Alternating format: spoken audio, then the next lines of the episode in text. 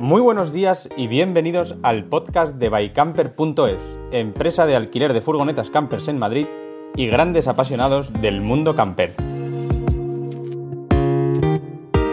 En estos podcasts hablaremos de todo lo relacionado con este maravilloso mundo, desde rutas, consejos y trucos hasta las últimas novedades del sector. Acompáñanos en este gran viaje. Hola a todos, bienvenidos un día más, un podcast más, hoy en esta ocasión para hablar de qué necesito llevar en una camper, qué necesitamos llevar en nuestros viajes en camper. Bueno, eh, contestar a esta pregunta siempre va a, va a, depender del tipo de viajes que pretendamos hacer. Eh, de esta forma, como es obvio, no es lo mismo que queramos hacer eh, un viaje pues, por zonas rurales o por zonas despobladas o hacer un viaje pues más urbano o directamente ir a grandes ciudades, ¿no? También tendremos que tener en cuenta si el viaje va a ser por un único país o pues si nos vamos a ir más lejos y vamos a viajar por varios países. Bueno, de esta forma eh, también tendremos que, tener muy en cuenta, mm, digamos, cómo vamos a viajar en cuanto a en cuanto a la programación. Es decir, si queremos hacer un viaje eh, que esté programado, es decir, todo, todo más o menos organizado, vale, hoy vamos a pasar la noche aquí, mañana vamos a dormir aquí, vamos a esperar aquí dos días, esto, o si vamos a ir más sobre la marcha, ¿vale? Eh, bueno, igualmente también tendremos que tener en cuenta si vamos a viajar solos o acompañados, con niños o sin niños y bueno, un poco pues las necesidades de, cada uno de ellos, ¿no? Lo mismo ocurriría si queremos llevar a nuestra mascota, ¿no? Tendremos que, bueno, pues llevar todo lo que va a necesitar a lo largo del viaje, ¿no? Incluido, sin olvidarnos, eso sí, de la documentación, ¿vale? Para, bueno, pues por si nos parasen en algún momento del viaje, pues poder mostrarla y no tener ningún problema.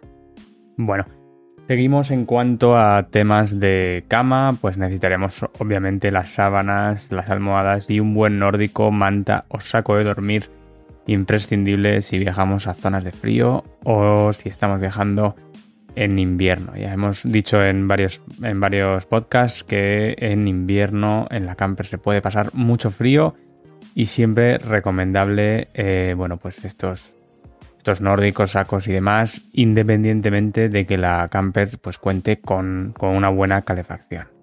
¿Vale? En cuanto a lavabo, bueno, pues básicamente lo que uses normalmente para tu aseo y tu higiene personal. Eh, preferiblemente, bueno, pues productos ecológicos, no contaminantes. Bueno, ¿y por qué preferiblemente? Bueno, porque, bueno, has de saber que los depósitos de aguas grises normalmente tienen unas dimensiones, una capacidad mm, inferior a las aguas limpias. Esto significa que podemos llenar el depósito de aguas grises y todavía tener aguas limpias. En caso de que este depósito de aguas grises se llene por completo, eh, el depósito cuenta con, normalmente cuenta con una apertura en su parte superior que hará rebosar este depósito de aguas grises, lo que nos viene a decir que en caso de que no nos demos cuenta y el depósito de aguas grises ya lo tengamos lleno y sigamos eh, utilizando la pica, la ducha o cualquier otro, otro elemento de agua limpia, pues estaremos, digamos que constantemente sacando las aguas grises al exterior. ¿Vale? Esto, bueno, es verdad que las centralitas nos avisan de cuándo tenemos que vaciarlo, pero puede que en algún momento se nos escape o, bueno, pues fallemos en ello y no nos demos cuenta y podamos estar vertiendo algo de esta agua fuera. Por eso mismo, si utilizamos este tipo de jabones ecológicos, pues reducimos también esta posibilidad de, contaminar eh, aún sin darnos cuenta. Bueno, y yéndonos al tema del POTI, eh, del VC, bueno, pues importante contar con los líquidos o pastillas que vayamos a necesitar durante todos los días de nuestro viaje. Si vamos a ir a zonas remotas que este tipo de cosas sean difíciles de encontrar, pues todavía con, más razón. En, este punto, ¿no? Todavía en el tema del, baño, eh, siempre suele ser una pregunta recurrente el tema de si se puede utilizar el secador de pelo. Bueno, hay que conocer bien si la camper está dotada de un inversor y cuál es la potencia del mismo. Normalmente los secadores tienen una potencia muy alta y los inversores no soportan eh, bueno, esta, esta, potencia. Y si lo soportan, pues la verdad es que puede ser que el propio secador eh, consuma muchísima batería, por lo que no es recomendable.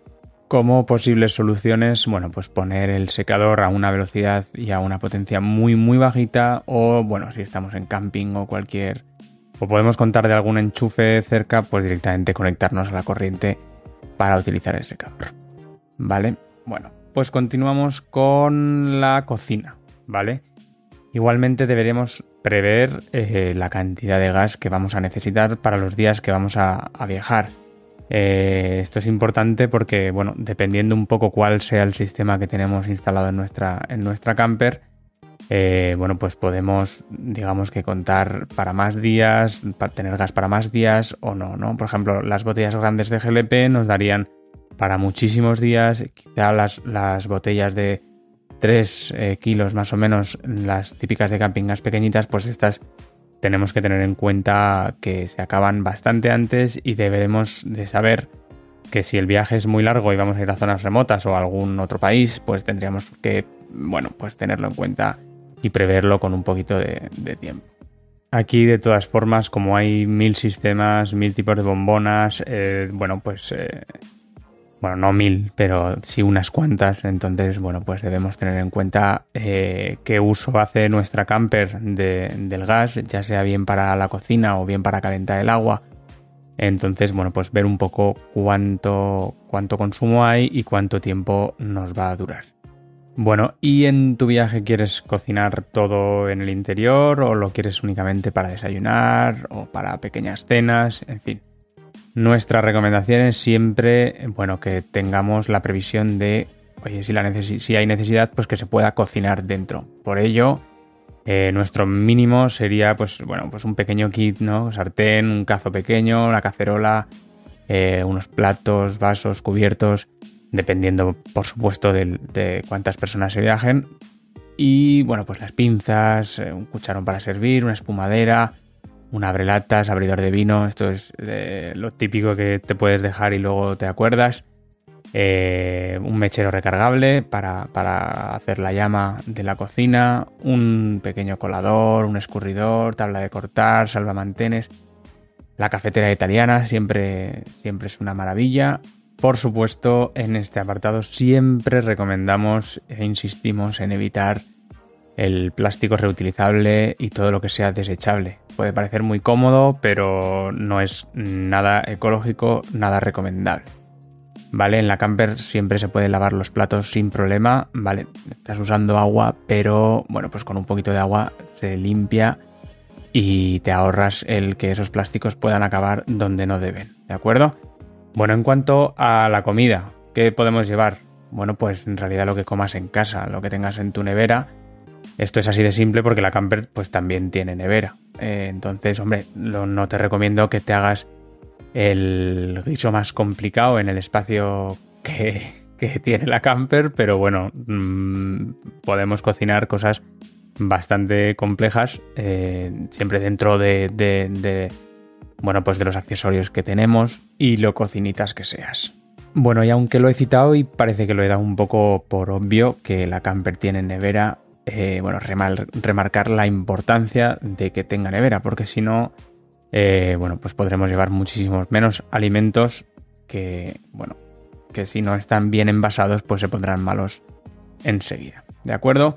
Igualmente, teniendo un poco en cuenta de la temporada en la que viajemos, en la que viajemos, pues muy recomendable todo lo que es eh, el, mobiliario del exterior, ¿no? Pues un juego de sillas, una mesa de camping y ya sabes, un toldo es fundamental si vas a zona de sol y el camping gas exterior del que también soy bastante fan por si se puede cocinar en el exterior. Eh, bueno, pues también es una gozada lo de sacarte la mesa y todo fuera para, bueno, pues para no tener que entrar dentro mm, para casi ninguna cosa. Bueno, en cuanto a otras cosillas que también nos pueden hacer más fácil el viaje, pues los elementos de seguridad típicos herramientas, algunas herramientas por si tenemos alguna, algún, algún que otro desperfecto que podamos arreglar.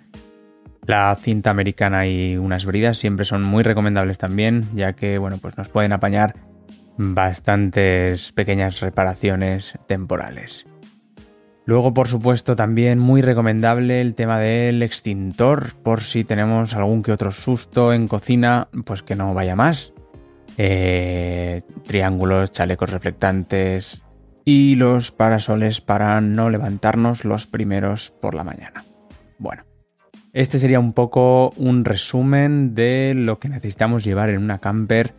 Eh, creemos que no nos hemos dejado nada importante, pero si es así, eh, bueno, pues escríbenoslo en los comentarios para que lo tengamos en cuenta. Bueno, muchísimas gracias por tu tiempo, muchísimas gracias como siempre por estar ahí y nada más, nos vemos en otra ocasión.